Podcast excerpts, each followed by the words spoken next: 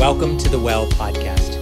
We hope that this message will help you grow in your faith and give you practical ways to strengthen your relationships. To find out more, visit thewell.ca.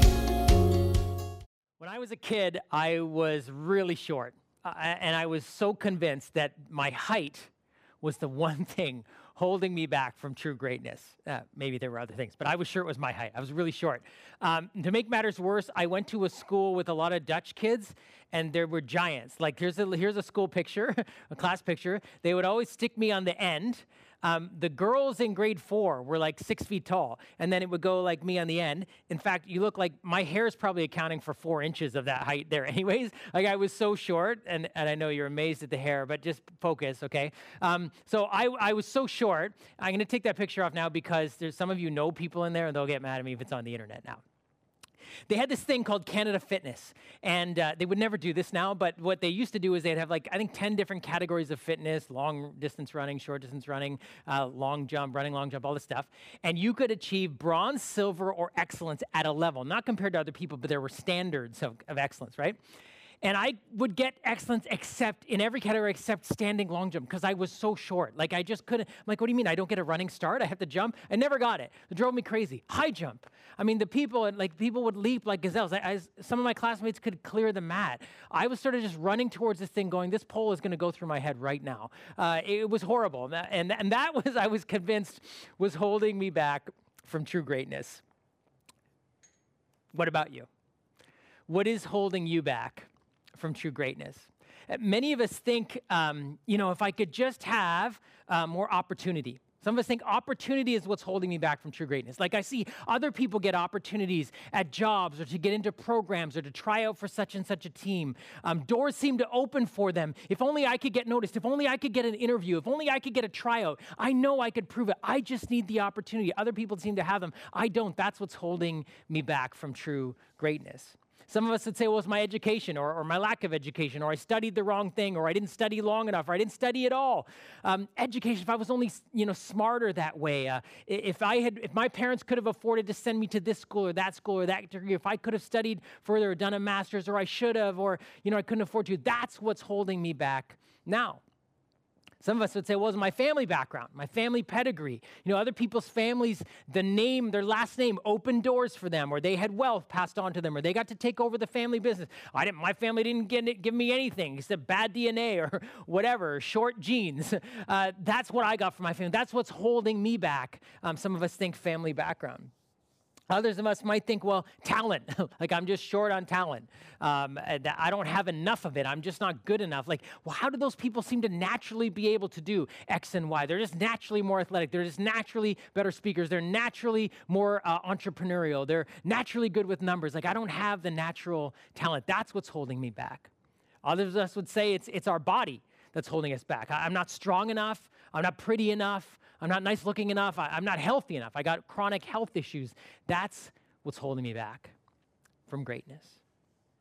But we should all just check ourselves, even though we all kind of think that way in some shape or form, because history is littered with the lives of people who had all of those things and yet whose life resulted in anything but greatness. Even though they may have achieved what we would call something great or uh, exceptional or famous, that their inside of their lives over time or in the end was proved to be not great at all, or their relational life was in chaos, or just other things you say, no, it wasn't great at all and, and not just 2,000 years of history. In fact, if you go through all of Scripture, you know, which goes back several thousands of years, um, in, in the book that explains to us who God is and who we are, in the lives of all kinds of different people from different classes and ethnic backgrounds and walks of life and um, male, female, like young and old.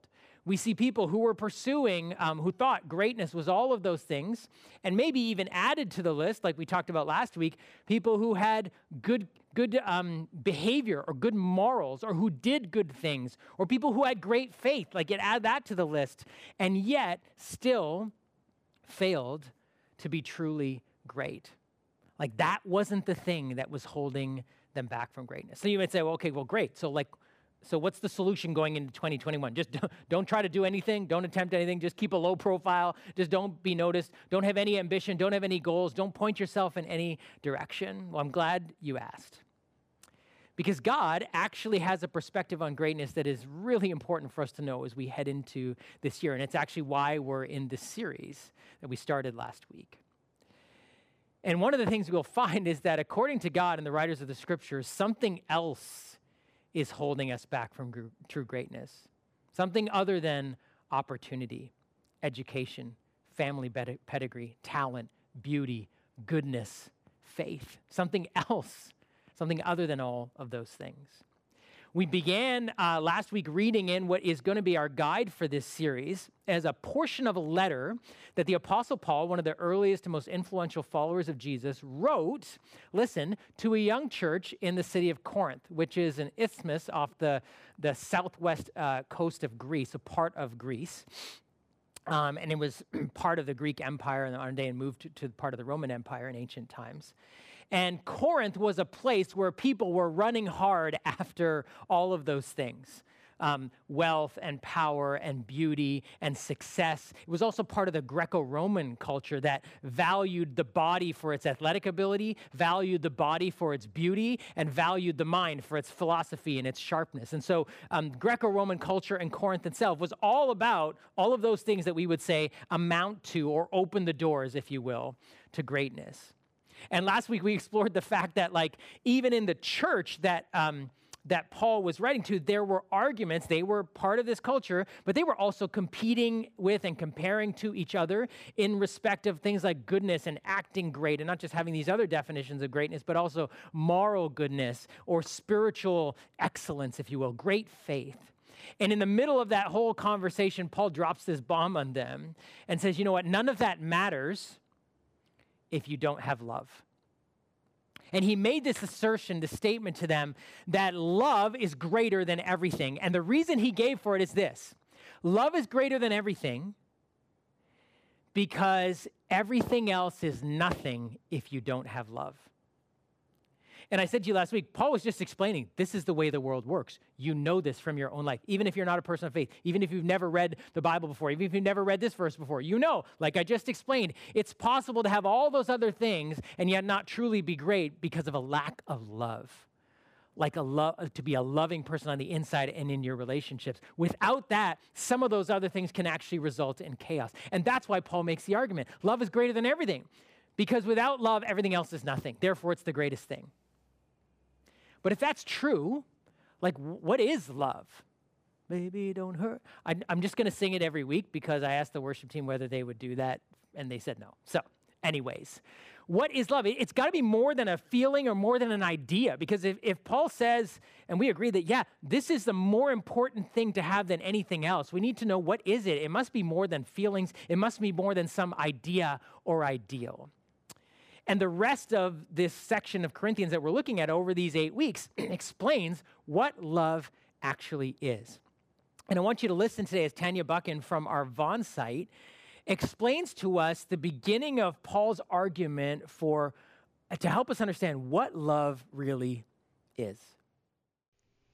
If I speak in the tongues of men or of angels, but do not have love, I am only a resounding gong or a clanging cymbal. If I have the gift of prophecy and can fathom all mysteries and all knowledge, and if I have a faith that can move mountains, but do not have love, I am nothing.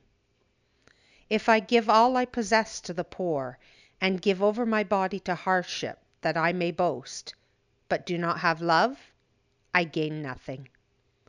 Love is patient, love is kind, it does not envy, it does not boast. It is not proud.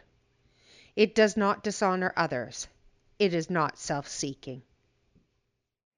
In this scripture, as Paul begins to explain to his listeners and to us what love is, he uses a word that is really important, and, and it actually is the key for us understanding, I think, all the rest of the descriptors of what love is. And so that's why we're beginning with it here. It's a word actually that is the opposite of what love is. The word is pride. Pride is the opposite of love, not hate, pride. Now, I know it's sometimes not helpful to define something by saying what it isn't, but in this case, this actually is really helpful for us. Now, when I say the word pride, it's easy for us to think of pride as arrogance. a boastfulness, you know, an attitude that says, I'm good. Uh, you know, uh, in my day, we said, I'm all that. My kids' day we say, Yeah, you flex. This is what you're flexing about. People flex. They're arrogant.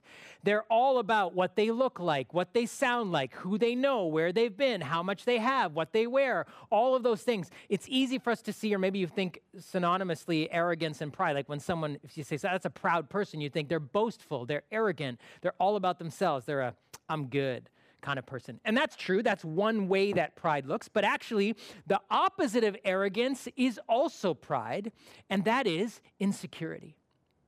Insecurity says, I- am no good. Insecurity hates being in the limelight, hates having any attention. Insecurity cannot accept any compliment or praise. Insecurity is constantly afraid of being rejected or assuming that one will be rejected. Insecurity is constantly saying, How did I come across? Did I, are they going to like me? Um, insecurity worries and constantly compares to others and feels that they fall short. That's insecurity. And we don't think of that as pride, but it is. It's the opposite end of the spectrum, but both arrogance and insecurity are, are proud. Why? Because pride is an obsession with self. Pride is an obsession with self. And the person who is boastful and arrogant and all about themselves and says, I'm good and draws attention to themselves, and the person who is insecure, who doesn't want to be noticed, who is um, constantly afraid of failing or feeling like they missed the mark, they are also obsessed with themselves. Either way, both in arrogance or insecurity, is an obsession, a preoccupation with self. And that's what makes pride so deadly, right? Because it can grow in success and in failure. You can succeed and grow in arrogance and be more proud. You can fail and grow in insecurity and be more proud. Why? Either way, whether in success or failure, the temptation is to obsess with self to a greater and greater degree. And that's why pride is so deadly. Success or failure can allow it to grow. And it can be at home, it can be found on the basketball court, in the boardroom, in the school, in the bar, and in the cathedral. There is no place and no person that it respects. It can be found anywhere, and that's why it's so deadly. Pride, this preoccupation with self. And as we understand what it is, the Apostle Paul goes on to give us another word that expands on this idea of pride in, this, in, in another statement he makes about what love isn't, that helps us understand it even more. He says, Love is not self seeking. Love is not self seeking. And this is connected to the idea of pride. Now, the word seeking is the Greek word used there is zeteo, which means to desperately and earnestly search for or seek after. That's what the word seeking, that's what the Greek word zeteo means. Now, if, if, you're familiar or not with some of Jesus' teachings, he told a couple of stories where he used the word zeteo. He talked about a woman who was a widow who therefore probably in those days would have been uh, in a difficult financial situation, who lost a very valuable coin that was worth a lot of money. And Jesus said, she, zeteo, she looked for it desperately because she needed it. Or he said there was a man who had a hundred sheep and he lost a sheep. And he desperately looked for and searched for, that's that word zeteo, to find that sheep because it was valuable to him. That's the word that Paul uses. And yet he says, love is not someone who desperately searches and seeks for and looks for and looks out for themselves. That's pride, an obsession with self, someone who desperately seeks, earnestly looks for, and looks out for oneself. This is what expands this idea of pride to self seeking. And both the person who is arrogant and the person who is insecure, and all of us who are a little bit of both and in between in various ways, are doing that. We are preoccupied. We are searching for, looking for, desperately clinging to ourselves. And we look for any opportunity and advantage or whatever it is, or our whole world is preoccupied with the self. He said that is the opposite of love. Why? Because love is fundamentally about others. Pride, self seeking, is fundamentally about oneself.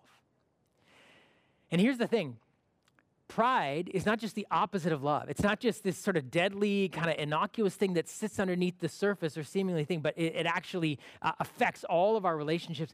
It can also sabotage love.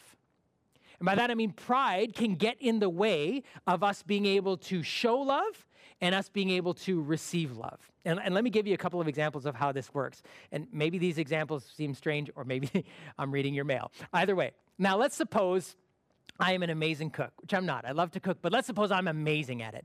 And I'm, I'm like uh, someone who is, uh, I read all the magazines about entertaining. And so my home is decorated perfectly, just the touches, the lighting, the, the, the art, the atmosphere, the entryway when you come in. And if I invite you over, and all of the food is going to be done perfectly, the latest recipes, I've got all the wines paired perfectly, and the smell of the house is, is perfect.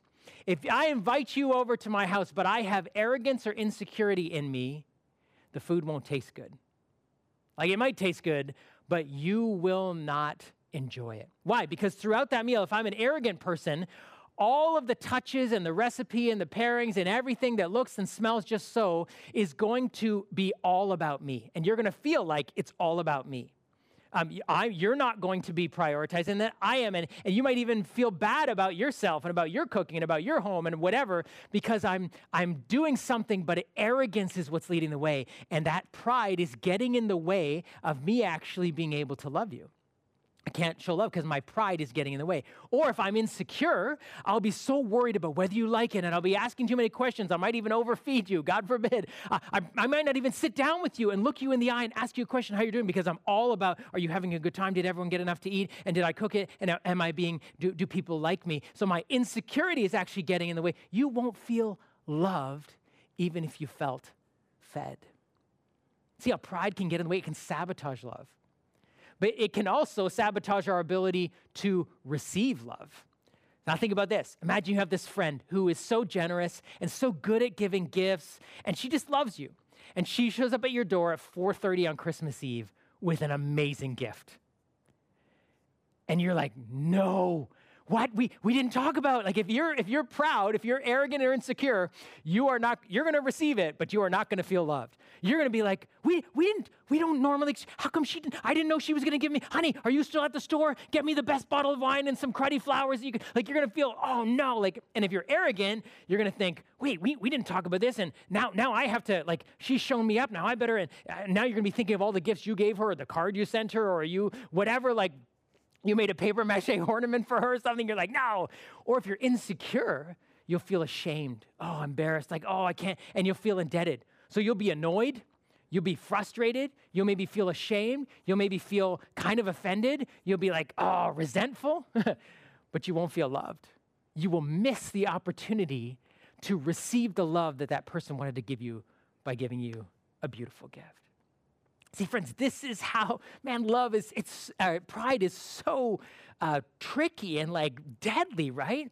Not only is it everywhere and it can, it can breed and grow in success or failure, but it also can sabotage our ability to show love and our ability to receive love. And, and it can get in the way of everything that's going on. So, how do we deal with this? Well, God, in His goodness and mercy, gives us a gift to be able to deal with pride in our lives. You know what that gift is?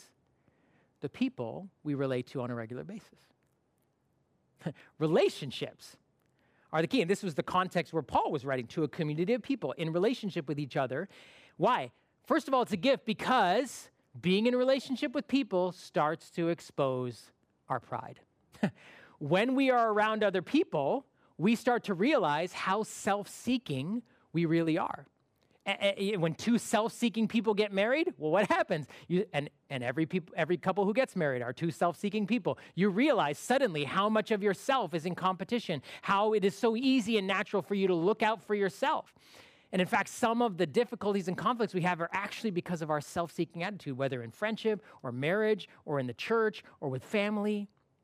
And, and it shows up in the everyday life of relationships. I want you to watch even in, in this everyday situation. First, there was PlayStation, aka PS1. Then there's PS2, PS3, and now PS4. And that makes sense. You'd think after Xbox, there'd be Xbox 2. But no. Next came Xbox 360. Hmm? And now, after 360, comes Xbox One. Why one? Maybe that's how many seconds of thought they put into naming it. Can you get the butter, please? Know, however, with the Xbox One, I can control my entire entertainment system using voice commands. Up until now, I've had to use Leonard. Then get the other one. Pass the butter. Get, hang on. I don't feel like you're taking this dilemma seriously. Fine, Sheldon. You have my undivided attention. Okay, now, the PS4 is more angular and sleek looking. No way! You- it- It's true. But the larger size of the Xbox One may keep it from overheating. Well, You wouldn't want your gaming system to overheat? No, see, well, you absolutely would not. And furthermore, the Xbox One now comes with a Kinect included. Included? Yes. Not sold separately. You- although the PS4 uses cool new GDDR5 RAM, while the Xbox One is still using the conventional DDR3 memory. Why would they still be using DDR3? Are they nuts? See, that's what I thought. But then they go and throw in an eSRAM buffer. Whoa, wait a second. Who's they? Xbox. You're kidding! No, I am not. eSRAM buffer should totally bridge the 100 gigabit per second bandwidth gap between the two RAM types. This is a nightmare. How will you ever make a decision? You see, I don't know. What should I do? Please pass the butter!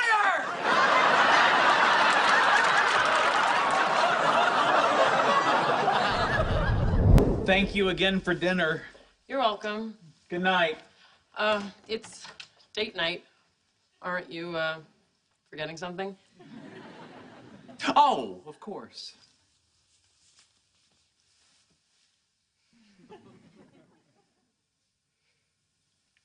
Did I mention the PS4 controllers light up? No. Well, they do. That's funny, right? The, the everyday people that we do life with, the people we're closest to in relationships, one of the very first things you will find is that the source of your conflict with them, the source of your annoyance with them, might first and foremost be because you are a self seeking person. Because I am a self seeking person. What we want to blame on other people or blame on our circumstances or blame on how they're acting actually could be that it is bringing out the instinct that we have to desperately look for and seek for and search for ourselves, our well being, our benefit, or just the obsession we have with ourselves. It's so interesting. When Jen and I got married, we discovered pretty early on that she and I both occupied the opposite ends of the spectrum of pride. I, I know this is very hard for you to imagine, but I, I was arrogant. I still am in many ways. She was insecure. And so she would say to me, So you walk into a room and you just assume people want to talk to you. I'm like, Yeah. She said, Well, I just assume people don't want to talk to me. You, you walk into a room and you hold court telling stories and you're assuming that everybody wants to listen to everything you have to say. She's like, I, I think I have nothing to say. And, and we sort of laughed about it, but we realized that was actually a problem in both of our lives. It was affecting both of our relationships with other people, but it was also affecting our relationship with each other. But I didn't realize it until I got into a relationship with someone so close to me that started to point out how I valued my opinions about things more than I valued her opinions about things. Um, I remember even in like the, the first month we were married, this is so bad.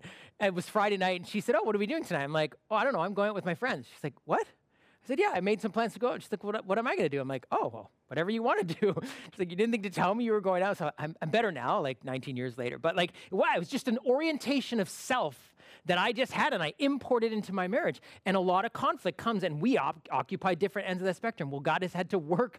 First of all, the relationship just revealed that pride was even an issue in both of our lives. In my case, more on the side of, of arrogance, her case, more on the side of insecurity. And God inviting us to say, that's why relationships are a gift. You don't really realize that about yourself until you're in close relationship with someone and pride rears its ugly head. But here's how the gift works in a second way the other people God has put in our lives are not just ones who help us see that we are proud, they are other people given to us so that God can say, I want you to seek their good. I want you to seek after their gain. I want you to think about how you can use the circumstances of your life to benefit them. they are the gifts. Think these ones. I don't I want I want to draw you away from the self-seeking perspective that you have and I want to put other people in front of you in relationship with you who actually in order to have any kind of healthy relationship with them you are going to have to seek their benefit, their good. You are going to be able to get to know and love and serve the others in your life. This is the gift that God gives us. This actually changes, right, how we see our relationships entirely.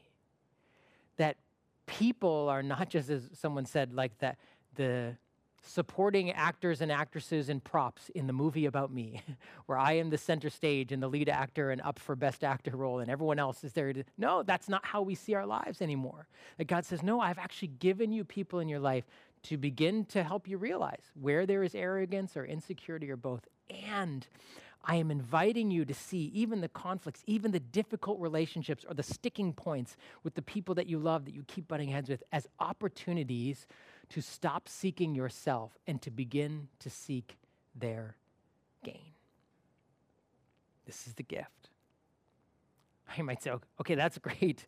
Um, how do we really do that? Like, is it really possible to fight the inclination, the bent, the gravitational pull? To, I'm telling you, I don't know who taught me to seek myself. I think I just learned it by myself. Like, that's what happens. That's how we come into the world. That is the mark of what the scriptures call sin in our lives. We seek ourselves. How do we actually change that? Well, the answer for you might be really unlikely and unexpected, but it's beautiful. You know, when Jesus came to this earth, you know what he said? He said, I, he called himself the Son of Man, I came to, and he used this word, seek and save the lost. That's that word, zeteo. Jesus said, I came into this world to desperately search for and seek after you and me. This is how God divine, def, defines himself as one who has come into our world not to seek himself, but to desperately search for, look for, and look out for you and me. And this is the game changer for us in love. This is why Paul was even able to write this to this new Corinthian church, this group of Jesus followers, saying, Jesus has set the bar. Jesus has changed the game for us. Now we are not just left to ourselves to this self seeking bent, but Jesus has come. How? I want to tell you how the life of Jesus, and in particular the death of Jesus, is a game changer for us when it comes to dealing with both our arrogance and our insecurity. You see, on the cross of Jesus Christ, the cross which has now become the symbol of Christianity, but even more so the symbol of Jesus himself and his self sacrificing love. Do you know what the cross of Christ does to our arrogance? It confronts us with this truth you are not able to save yourself. Right? The death of Jesus Christ on the cross confronts an arrogant spirit and says, You aren't good enough to save yourself. I had to die I came to find you. I left heaven to come down to earth, to come into your world to save you because you could not save yourself. The cross of Jesus Christ rescues us from arrogance, and it sends it brings us down to earth and saying, You could not have saved yourself. And at the same time, the cross of Jesus Christ rescues us from insecurity by saying, I desperately searched for, looked for, and loved you. Not only does it pull us down out of arrogance, it lifts us up out of insecurity to say, You are of utmost importance to the one of utmost importance. Jesus said, I came to seek and save you. I have desperately looked for and searched for and loved you. And all at once, the cross of Jesus Christ pulls us out of arrogance and insecurity and says, You are dearly loved. That's why the beauty of Jesus, for me, is the one thing, is our one hope to transform us out of this um, bent for self seeking pride. To say, You can love because you are loved. And so, in light of that, I want to give you two really practical and really simple, not easy, but simple, like as in not hard to understand, just hard to do, things that you can begin to do to actually, in the power of Jesus, move in the direction of serving and seeking out for others. And the first one is this I want you to think about or reflect on either your last or your next conversation with someone that you regularly relate with. Okay? Could be a family member, could be a friend, could be a spouse, could be someone you work alongside a lot um, in your life. I want you to think about the last conversation, or when you're in the next conversation, think about this and ask yourself these questions How much talking did I do? Did I dominate the conversation? And maybe an even better way to think about this is what was my uh, question to statement ratio? Like, did I ask more questions than I made statements? And, and, and, by questions, I don't mean, hey, what's wrong with you? Why would you think that? No, like legitimate questions I really want to know. Am I more often, when I do speak, asking questions to really listen and understand? Or am I making statements about the other person, about myself, about the world? Do I dominate the conversation? Am I dominating it with statements about myself? Or am I actually stopping long enough to listen and to ask good questions? What's my question to statement ratio?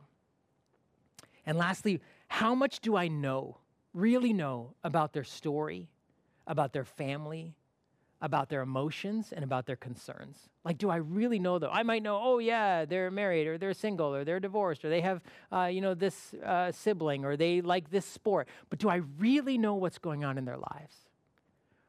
I probably won't unless I've stopped long enough to ask them questions. And so that's the first thing. I just want you to think about, become more aware of the dynamics of the conversations you have in your relationships. And the second thing is this is scary ask a friend or a family member, someone who's going to be honest with you, on a scale of one to 10, how good of a listener am I? Ask somebody close to you on a scale of one to 10, how good of a listener am I? And you know those surveys when it says rank between one and 10, and then it says, please explain your answer? You need to add that, okay? Please explain. if someone says, oh, yeah, no, you're a five, oh, five is like, please explain. That means they didn't want to tell you the truth, right? Uh, Ask them to be honest with you. Where do I lean and why? And have a good conversation. Why? We want to become more aware, right? Relationships are God's gift to us to become more aware of how pride might be at work. And they're also there for us to have people that we can love and know and serve.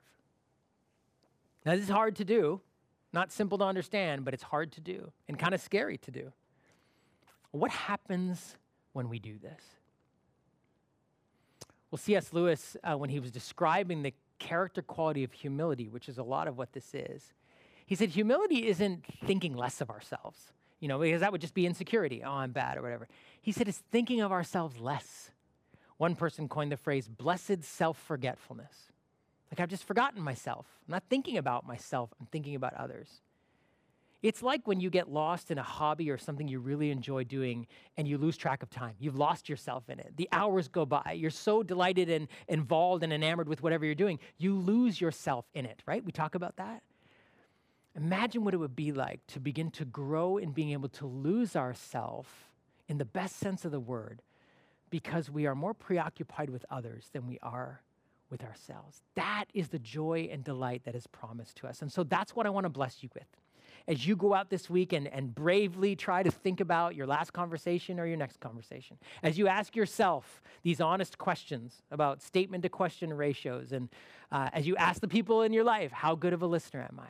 That you would begin to experience the blessing of self forgetfulness. That what you find out would not cause you to feel guilty or ashamed or anything because Jesus has freed you from that, but that He is inviting you into the blessing of forgetting yourself as you begin to learn to seek after and love